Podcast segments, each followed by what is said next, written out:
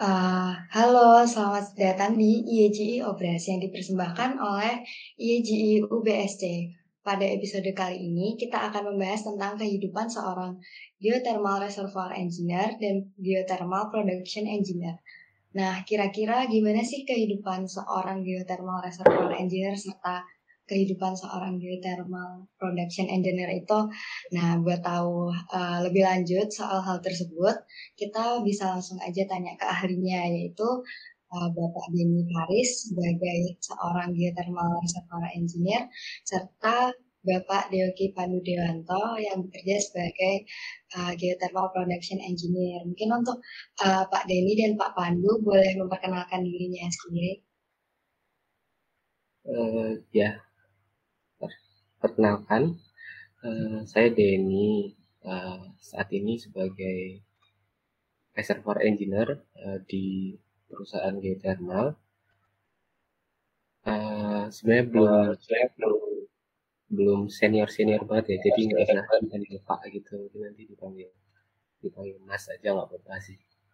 Uh, karena secara pengalaman kerja juga uh, ya sekitar lima tahun, jadi uh, relatif masih masih belajar juga gitu. Mungkin itu aja singkatnya. Mungkin gantian dulu. Uh, iya, uh, perkenalkan nama saya Pandu. Jadi teman seangkatannya Mas Denny ini, uh, baik di kampus, kemudian di kantor juga seangkatan.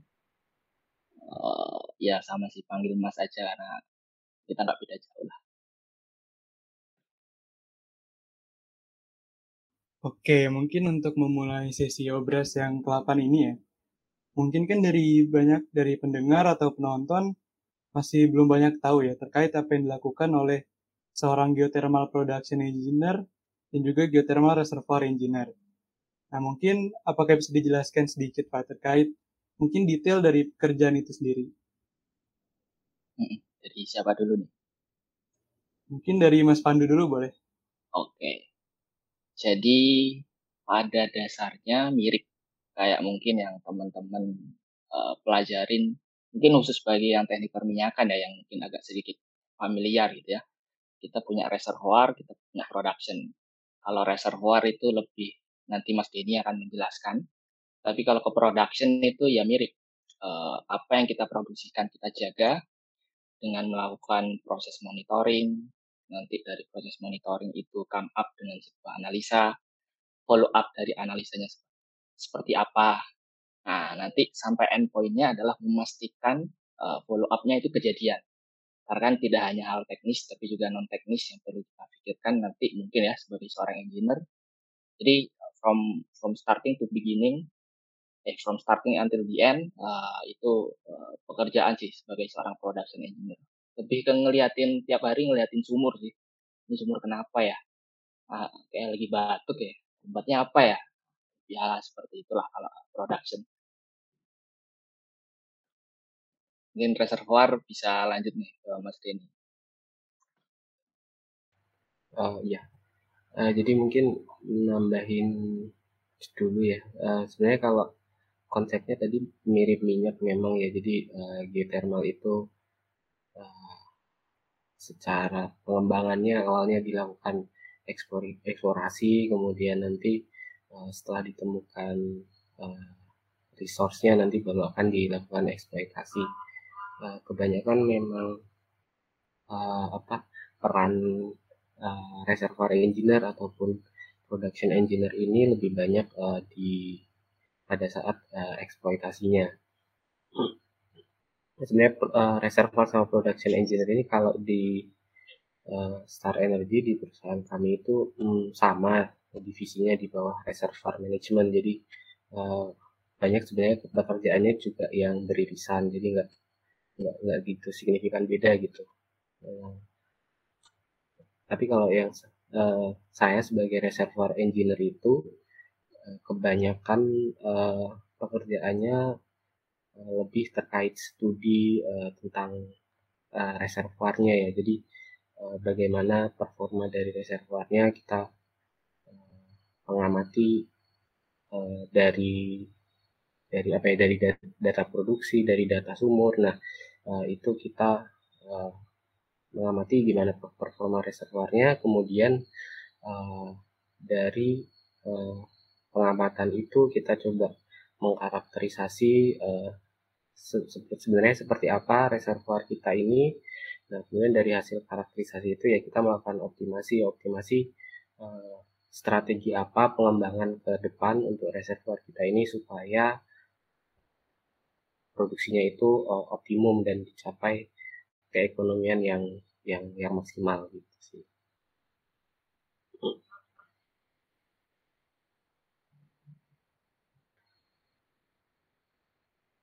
Mungkin tak tambahkan ya. Jadi sebenarnya reservoir maupun production ini saling kolaborasi. Jadi uh, nggak uh, bisa dipisahkan lah ibaratnya. Reservoir nggak bisa kerja kalau nggak ada data production. Data production, production engineer yang uh, uh, keep datanya. Jadi saling combine kerjanya, kolaborasi, uh, gimana sinerginya. Kemudian yang paling seru sih nanti ketika udah itu tuh tadi Mas udah analisa karakterisasi semuran. Nah itu udah istilahnya core-nya tuh di sana. Nah, nanti uh, barulah kita uh, berdiskusi lebih lanjut mengenai apa nih follow up dari masing-masing sumur ataupun kita bisa ngelihatnya secara wide. Oh lapangan kita mau kita apakan ya? Nah itu biasanya jagonya di reservoir tuh. Tapi kalau udah biasanya ngelihat sumuran, biasanya orang production yang lebih agak sedikit lebih paham. Cuman memang eh, nggak ada beda antara production dan reservoir, hanya bedanya mungkin lebih ke skalanya ya, skala dan juga eh, analisanya lebih mendalam ke reservoir lah. Production ini lebih kepada ini ujung tombak nih.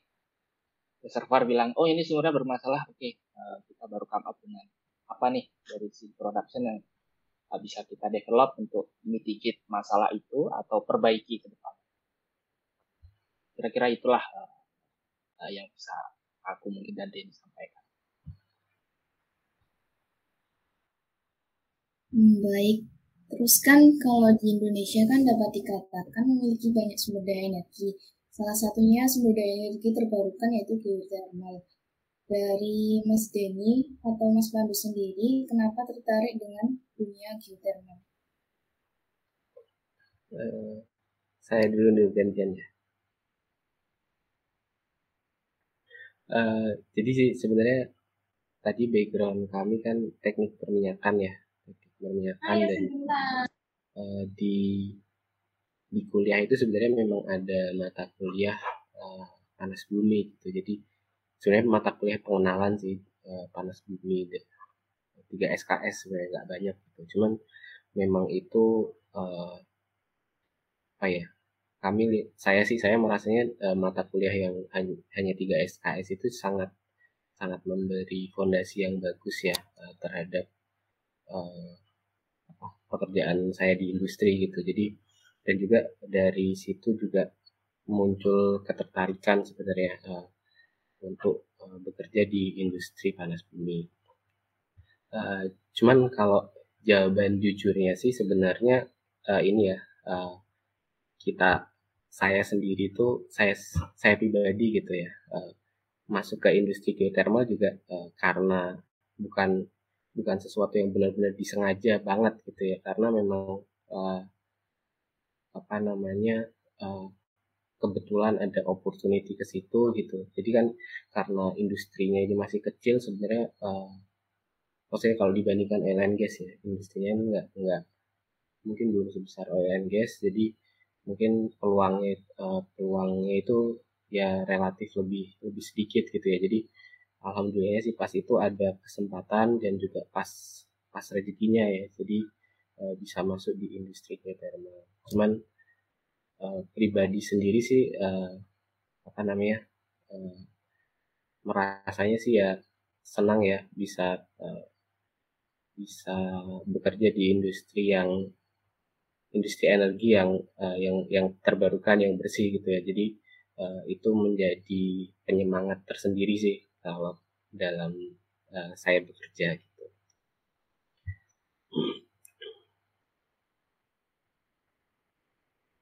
Itu aja mungkin Mas Pandu mau menambahkan. Oh Kalau saya hampir mirip-mirip sama sini. Jadi uh, dulu pengennya sih oil and gas.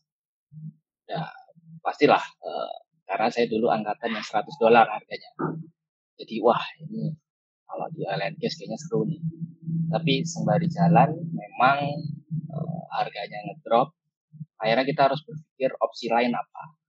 Nah, waktu itu memang ada bukaan geothermal dan uh, saya memang agak sedikit ambil divers ya ketika kuliah. Jadi nggak fokus di oil and gas, tapi ambil juga di geothermal. Akhirnya uh, udah ada opportunity, alhamdulillah bisa masuk. Uh, ya ke basah lah sampai sekarang kecemplung lah istilahnya. Tapi geothermal fun, seru, uh, mirip-mirip dengan oil and gas, tapi agak sedikit lebih advance ya. Uh, nah itu yang uh, bikin menarik sebenarnya. Dan akhirnya tetap uh, standby sampai sekarang. Itu sih kalau dari saya.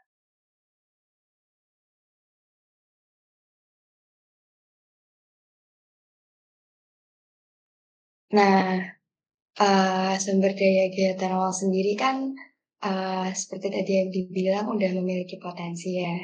Apalagi di Indonesia kan juga ada potensinya.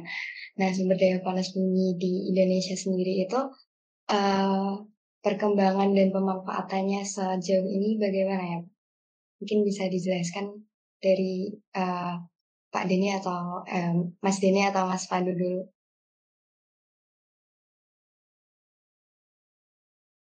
coba dulu nih saya dulu ya coba ya. Uh, kalau saya nggak terlalu familiar ya dengan kebijakan-kebijakan yang ada di Indonesia secara detail cuman memang arahnya tuh selalu ke energi terbarukan energi terbarukan bagusnya geothermal adalah dia bisa bertahan 24 jam di compare dengan yang apa ya gitu solar angin angin ya kalau ada angin solar kalau ada panas aja, uh, air juga kalau ada airnya gitu, ataupun yang lain-lain lah. Jadi kita itu disetarakan dengan eh, pembangkit-pembangkit listrik yang mungkin pakai batu bara ataupun pakai gas. Jadi bagi secara bisnis ini menarik karena bisa 24 jam dan sustain. Uh, kalau berbicara potensi ke depan, memang kita besar sekali. Koreksi saya kalau salah, kita mungkin potensinya nomor nomor dua terbesar di, di dunia entah potensi entah yang kita gen, udah generasikan ya kita hanya kalah dari uh, USA kalau saya tidak salah gitu nah itu menjadi menarik ke depan apalagi dengan adanya komitmen-komitmen dari pemerintah wah ini ada kita harus kembangkan nih geothermal bahkan sempat ada penunjukan juga bagi BUMN untuk oke deh kita pakai uang negara, kita kembangkan, uh, apakah komersil apa enggak, nanti tergantung uh, bisnisnya. Karena balik lagi mungkin uh, juga pengembangan geothermal enggak murah, jadi uh, ikut serta dari swasta itu penting sekali. Tapi memang pada akhirnya uh, kita pasti menuju ke sana. Jadi kapan waktunya, nah itu kita tinggal uh, menanti ya. Kapan waktu terbaik, uh, itu sih kalau dari saya potensinya.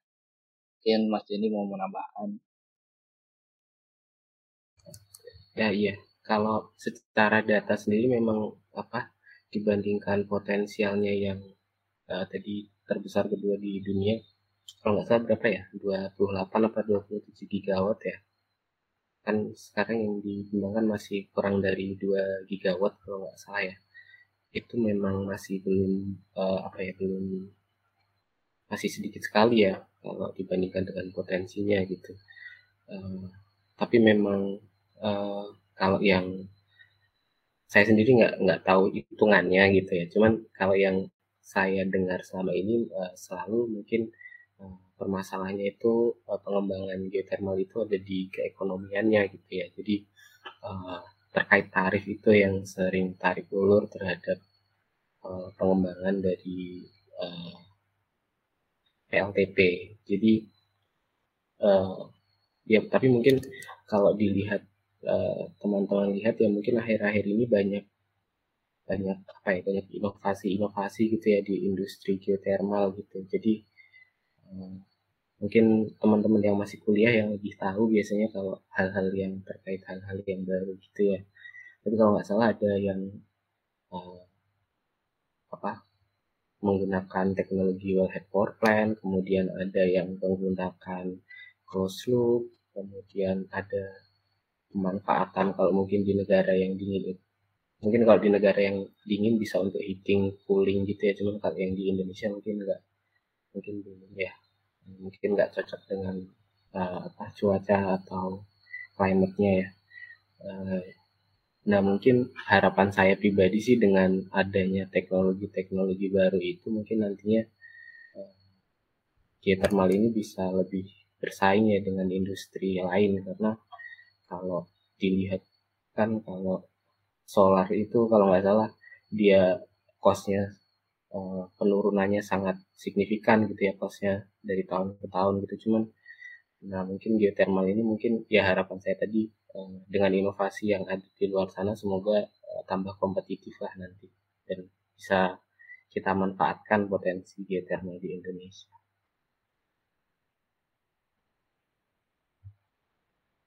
Oke, baik Mas. Mungkin tadi kan Mas Pandu sama Mas Dini kan nyinggung terkait tarif ya. Tarif mungkin untuk biaya eksplorasi dari geothermal kan mungkin bisa dibilang mahal ya. Gede lah nilainya. Nah untuk mungkin apabila dibandingkan dengan oil and gas, kira-kira tarifnya itu lebih besar dari geothermal atau oil and gas? Uh, ini maksudnya tarif untuk eksplorasi gitu ya? Iya untuk eksplorasi ya mas uh, saya sendiri kurang gitu tahu ya kalau tarif untuk uh, eksplorasi ya. Cuman mungkin kalau dari segi segi kesulitannya mungkin kalau di geothermal itu kan lokasinya mungkin lebih relatif lebih lebih di pegunungan, lebih di pedalaman gitu ya. Jadi mungkin lebih lebih uh, lebih lebih susah gitu ya. Mungkin itu nambah added cost sendiri. Cuman kalau secara cost di teknologinya gitu. Uh, sebenarnya saya kurang kurang tahu sih ya kalau mana yang lebih mahal antara uh, eksplorasi di di panas bumi ataupun di oil and gas. Mungkin Pandu tahu kalau itu punya Wah, saya, saya juga nggak tahu tuh, maksudnya secara detailnya. Cuman saya pernah dapat informasi bahwa memang mungkin teman-teman geofisik udah familiar ya surveinya yang apa itu ya yang seismik dan lain sebagainya. Kalau di oil and gas kan bisa kelihatan tuh ya cekungannya dan sebagainya. Di geothermal nggak ketahuan. Nah ini yang menyebabkan sukses rasio pengeboran di geothermal itu kecil sekali. Bahkan bisa dibilang dari 10 kali ngebor satu atau dua well aja yang sukses. Itu ketika eksplorasi. Tapi kalau di oil and gas kan eh, kalau kelihatan tuh ya survei apa tuh? Petrofisikal dan sebagainya lah. Udah tahu sih. Oh ini bahkan sebelum dibor pun udah tahu volumenya berapa dan lain sebagainya tebalnya berapa. Di geothermal nggak bisa belum bisa ya. Jadi memang secara teknologi kita sering dibilang ini sih anak-anak anak ya, adik kecilnya oil and gas itu jadi pun agak anak agak di anak tirikan juga bagi service company untuk mereka develop teknologi-teknologi terbaru. Tapi yang kayak Mas Ni tadi sampaikan teknologi itu mulai ada. Jadi kayak mulai dipandang baik secara dunia maupun secara lokalan di Indonesia. Nah, kita mungkin pada dasarnya menuju ke jalan yang lurus lah tidak stagnan setelah. Oke, mungkin tadi kan terkait mungkin tarif ya. Nah, mungkin kalau kan pengalaman kerja dari mas-mas ini kan mungkin sudah dalam waktu kurun waktu tahunan ya, 4 tahun, lima tahun. Nah dari Mas Denny dan Mas Pandu sendiri, apakah ada tantangan tersendiri ketika bekerja sebagai geothermal reservoir engineer dan juga geothermal production engineer?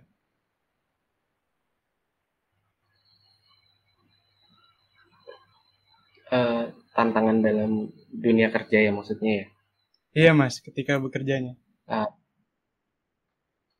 iya sebenarnya ya mungkin mirip-mirip uh, dengan dunia kerja lain ya. Uh, dunia kerja nggak uh, apa pasti ada ada ada saat di mana uh, sibuk sekali gitu ya. Ya mungkin uh, kalau ataupun ada mendapatkan challenge atau uh, pekerjaan yang cukup relatif uh, apa challenging atau mungkin butuh butuh kemampuan yang lebih gitu ya.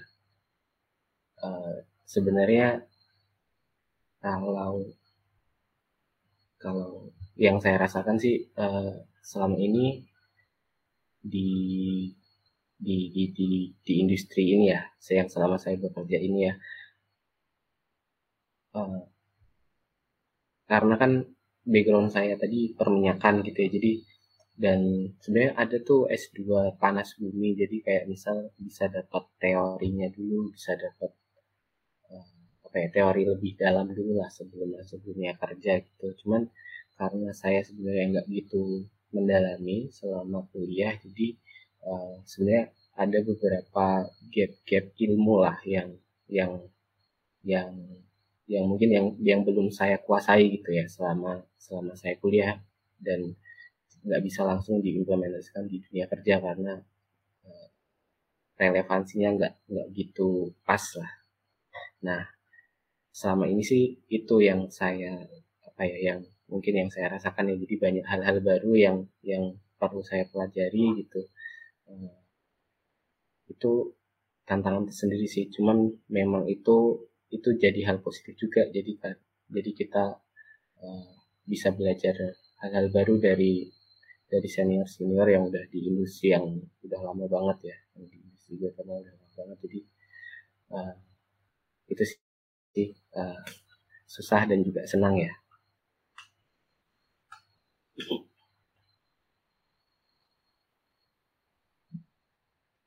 Uh, kalau kalau saya sih memang pada dasarnya kuliah tuh lebih sebagian besar memang uh, teori. Jadi ketika kerja itu nanti benar-benar learning by doing.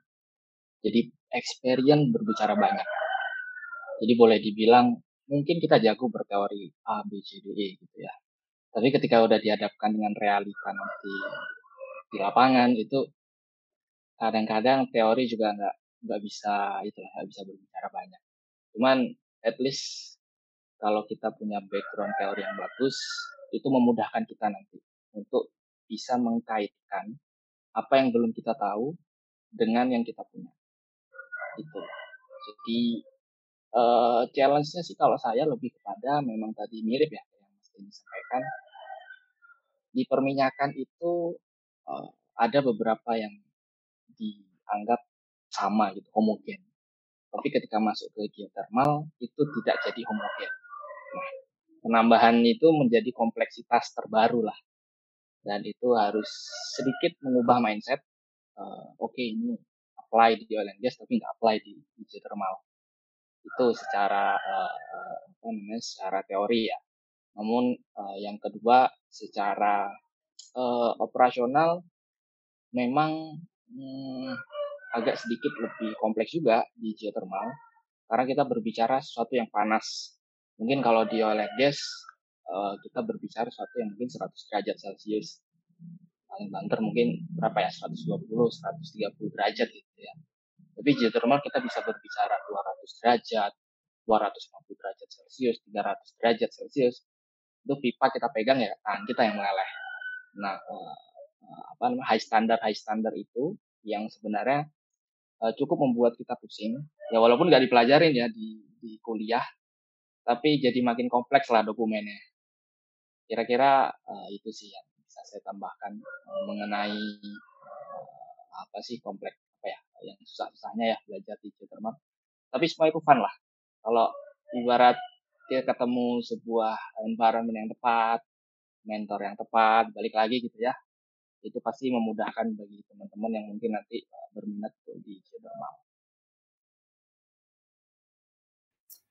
Nah, selain dari tantangan selama bekerja, dari Mas Pandu maupun Mas Denny, ada nggak cerita suka duka saat bekerja? Dari saya ya, kalau suka duka pasti uh, awal masuk tuh saya tuh agak sedikit bikin jengkel mentor saya mungkin ya. Jadi kayak apa uh, pemahaman yang di oil tuh saya paksakan di geothermal. Pak ini nggak bisa gini pak. Bapaknya cuma bilang Pandu diam ya. Nah, nanti saya jelasin. Oh oke. Okay. Jadi uh, apa namanya? Uh, mungkin waktu itu agak terlalu pede. Gitu. Ah, mirip-mirip lah ini geothermal sama oil and gas gitu ya. Tapi ternyata enggak yang ini harusnya nggak gini nggak gini nggak gini Oke, tenang saya jelasin dulu oh iya jadi memang uh, listening itu perlu ya uh, itu dukanya saya jadi baru masuk udah kena udah kena apa udah kena stop gitu ya dari mentor. Itu mungkin uh, pembelajaran lah yang bisa saya share buat teman-teman kalau untuk dukanya kemudian sukanya lapangan kita di gunung dingin. Nah nggak panas-panas.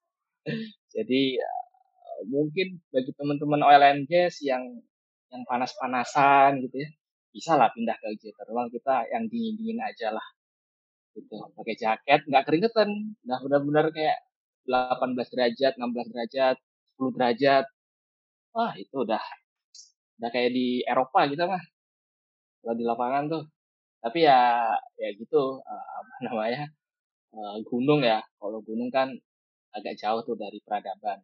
Tapi tenang saja mungkin bagi uh, apa namanya bagi company yang memang udah well established lapangannya udah proses eksplorasi panjang mereka sangat uh, menyiapkan segalanya. Sangat baik. Itu mungkin suka duka dari saya. Jadi lanjut ke Mas Denny.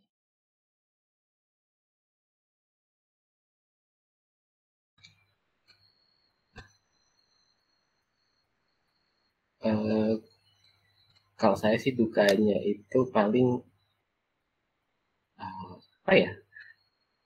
Ya paling uh, karena tadinya itu di kuliah itu apa ya komunikasinya itu uh, homogen gitu ya dengan teman-teman uh, yang yang punya background sama terus mempunyai uh, knowledge yang mirip gitu ya. Jadi gampang gitu ya komunikasinya. Cuman kalau di dunia kerja ini uh, yang saya rasakan sulit dan mungkin saat, sampai saat ini juga masih belajar itu karena kita kan kalau di industri itu multidisiplin gitu ya uh, nggak cuma dari dari technical aja gitu nggak cuma dari misal reservoir aja cuma tapi misal ada game earth science ada geofisik geologis geochemist nah itu mungkin masih nyambung. Cuma nanti kalau uh, udah informasi yang uh, perlu kita deliver ke lebih manajemen yang lebih higher up lagi misal ada dari tim finance-nya atau dari tim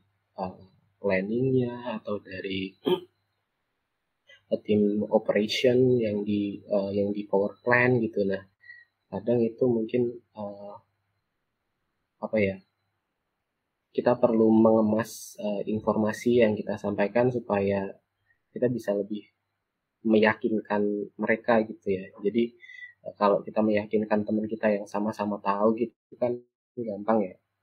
Oh itu sumurnya mesti dimatiin gitu sumurnya mesti dihidupin sumurnya eh, nggak uh, bisa hidup karena A gitu ya. Cuman uh, kalau udah multidisciplinary jadi nanti uh, susahnya itu tadi uh, apa knowledge-nya mungkin beda terus masing-masing juga punya concern yang yang beda mereka punya apa ya punya pandangan yang berbeda gitu. Misal tadi kita bilang sumbernya harus dimatiin gitu karena A.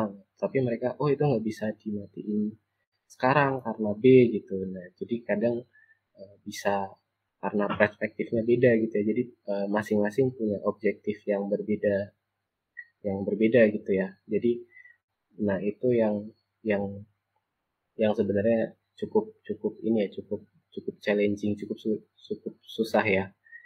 Cuman dan itu saya juga masih masih belajar sih kalau sukanya uh, sukanya sih uh, rekan-rekan kerja terus uh, leader-leader saya juga. Itu orangnya terbuka sih jadi kayak uh, apa ya nggak nggak nggak satu arah gitu ya directionnya ya. Jadi kayak oh kita bisa ngasih masukan kita bisa ngasih input dan input itu didengar itu jadi uh, apalagi kalau levelnya masih relatif junior gitu kalau didengar uh, sebenarnya sangat sangat sangat senang ya karena ide-ide kita bisa bisa diimplementasikan gitu sih.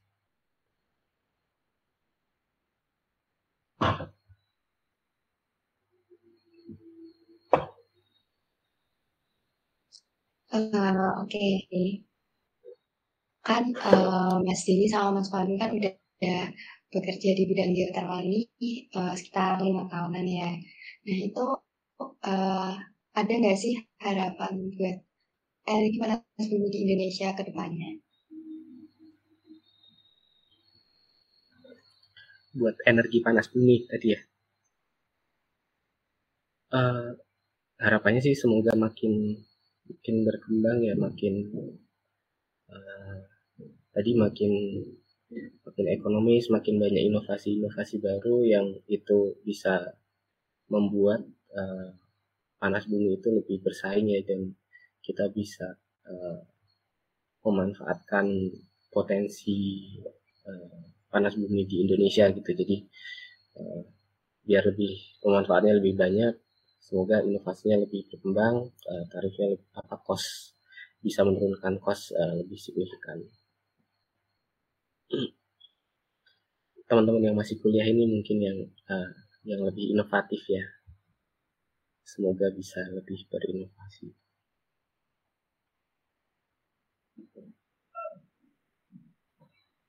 kalau boleh menambahkan sih uh, yang paling utama harus dari sisi akademisinya.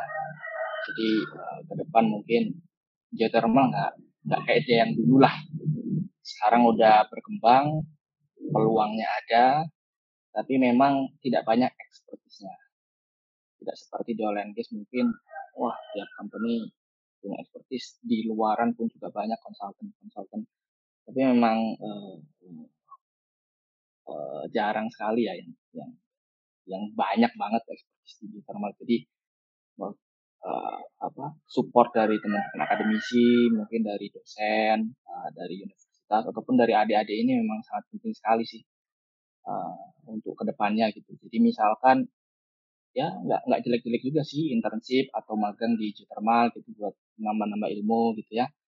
Dan mungkin coba oh saya mau geothermal deh, saya nggak mau yang lain itu juga bisa apalagi kan teman-teman di sini mungkin lebih ke geologi geofisik gitu ya nah itu bisa tuh uh, masih belum terlalu se-expert maksudnya analisisnya ya uh, dibandingkan dengan oil and gas peluang sebenarnya di sana jadi kalau adik-adik ini uh, sangat minat sekali ambil kompetensi yang uh, fokusnya di geothermal itu wah bisa dicari lah uh, sama perusahaan-perusahaan gitu Kemudian itu dari sisi akademisi. Dan yang kedua harapannya sih ke depan saran sini ya buat yang service company. Jadi sudahlah geothermal ini sudah besar, jangan jadikan geothermal ini sebagai anak tiri lagi. Jadi nggak usah takut untuk invest atau spend besar di geothermal karena peluang untuk kita kerjasama itu sangat besar ke depan. Karena apa? Karena kita sudah memasuki fase eksploitasi yang lama sumur sudah makin aneh-aneh penyakitnya. Jadi kalau tanpa adanya bantuan dari service company kita juga tidak bisa bertahan gitu ya. Itu sih uh, dua hal yang uh, harapannya bisa lebih baik ke depan. Oke, baik Mas. Mungkin untuk menutup sesi obras kali ini ya, mungkin yang terakhir dari Mas Denny dan Mas Pandu, apakah ada tips and trick Mas untuk mungkin masuk ke kantor dunia geothermal, masuk ke industri geothermal gitu?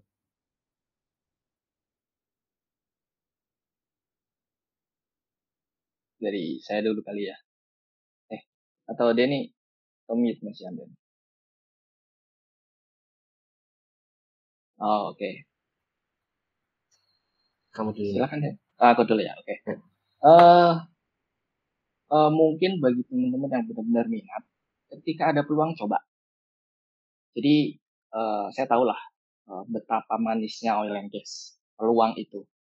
Tapi ketika ada peluang di geothermal, jangan lupa dicoba. Karena bisa saja nanti senengnya itu dimulai dari sana. Uh, orangnya oke-oke, sebagian besar yang saya kenal di beberapa perusahaan tuh wah ini bagus nih untuk dijadiin mentor gitu dan kita masih kecil Nah, ketika kalian jadi bagian untuk membesarkan itu, wah itu akan jadi sebuah hal yang uh, bagus untuk kalian. Jadi nggak banyak. Kalau itu untuk untuk saran ya, untuk tips and triknya sih lebih kepada ya sewajarnya orang ngelamar kerja lah ya, ya well prepare. Jangan uh, keluarkan knowledge kalian tentang geothermal deh. Saya dulu masuk di perusahaan yang saya sekarang pun di interviewnya tidak 100% materi tentang geothermal. Justru uh, materi tentang oil and gas saya. Cuman mereka ini bisa nggak ya di geothermalkan gitu, uh, diaplikasikan di geothermal. Jadi jangan takut kalau misalkan kalian memang benar-benar nggak punya istilahnya pengalaman gitu ya, atau bahkan nggak pernah belajar tentang geothermal, apply aja. Kalau memang itu passion kalian, sampaikan kepada mereka. Uh, semoga saja dengan hal seperti itu bisa uh, membantu kalian untuk uh, proses-proses selanjutnya. Itu sih kalau yang dari bisa saya kasihkan terkait tips and. Silakan Mas Denny. Uh, kalau saya sih uh, sebenarnya industri geothermal ini sempit sekali ya. Jadi kalau di oil itu kita dulu di kami dulu dibilangnya oil and gas ini sempit gitu. Uh, ketemunya itu itu aja. Nah di geothermal ini lebih sempit lagi kayak uh, everybody knows everybody gitu ya kayak semua orang tahu tahu semua orang gitu ya kayak uh, jadi kecil sekali gitu ya jadi yang saya lihat sih uh, berjejaring itu uh, sangat penting ya mungkin ya uh, buat teman-teman ya. Jadi um, mungkin bisa dicoba dari beberapa banyak event ya. Event misal apa technical paper atau workshop-workshop itu ya itu kan banyak ya. Kayak misal di ITB itu ada IIGW kalau nggak salah. Terus sekarang itu ada IIGCE yang uh, di Indonesia. Jadi itu mungkin uh, bisa tuh kayaknya ada wadahnya juga kan ya biasanya kalau untuk uh, mahasiswa gitu ya. Jadi bisa bisa dimulai dari situ gitu ya. Sama mungkin uh, kalau saya sendiri sih dulu saya mulai uh, masuk di industri geothermal itu dari dari intern dulu ya dari magang dulu ya. Jadi uh, dengan uh, magang itu mungkin selain bisa menambah uh, networking menambah koneksi juga bisa menambah pengalaman kerja ya jadi uh, mungkin bisa menambah peluang kalau misal memang tertarik di industri geothermal.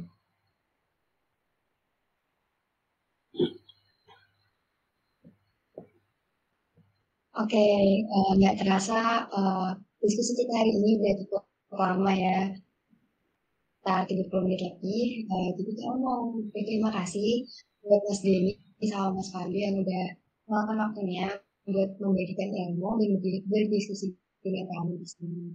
Semoga diskusi yang kalian dapat berguna untuk para pendengar maupun untuk kita sekali. Uh, sebelum kita selesai, uh, aku mau kasih untuk kesimpulan dari bisnis hari ini yaitu tentang geothermal production engineer serta geothermal reservoir engineer itu saling berkolaborasi dan bidang eksplorasi geothermal sendiri. Nah, uh, sekarang ini kan energi lebih mengarah ke energi yang sustain, sustainable ya. Jadi uh, energi geothermal itu kan salah satu juga yang sustainable sehingga memiliki potensi yang baik di Indonesia. Dan kita semua juga berharap semoga ke depannya uh, yang geothermal itu lebih maju lagi. Nah, sekian. Tetap stay tune untuk episode-episode selanjutnya dari IEG Obres. Dan jangan lupa buat follow Spotify IEG Obres dan subscribe YouTube-nya IEG UBS supaya tahu update terbaru dari IEG Obres. Nah, makasih. Kami pamit untuk diri. Selamat beraktivitas dan jangan lupa jaga kesehatan.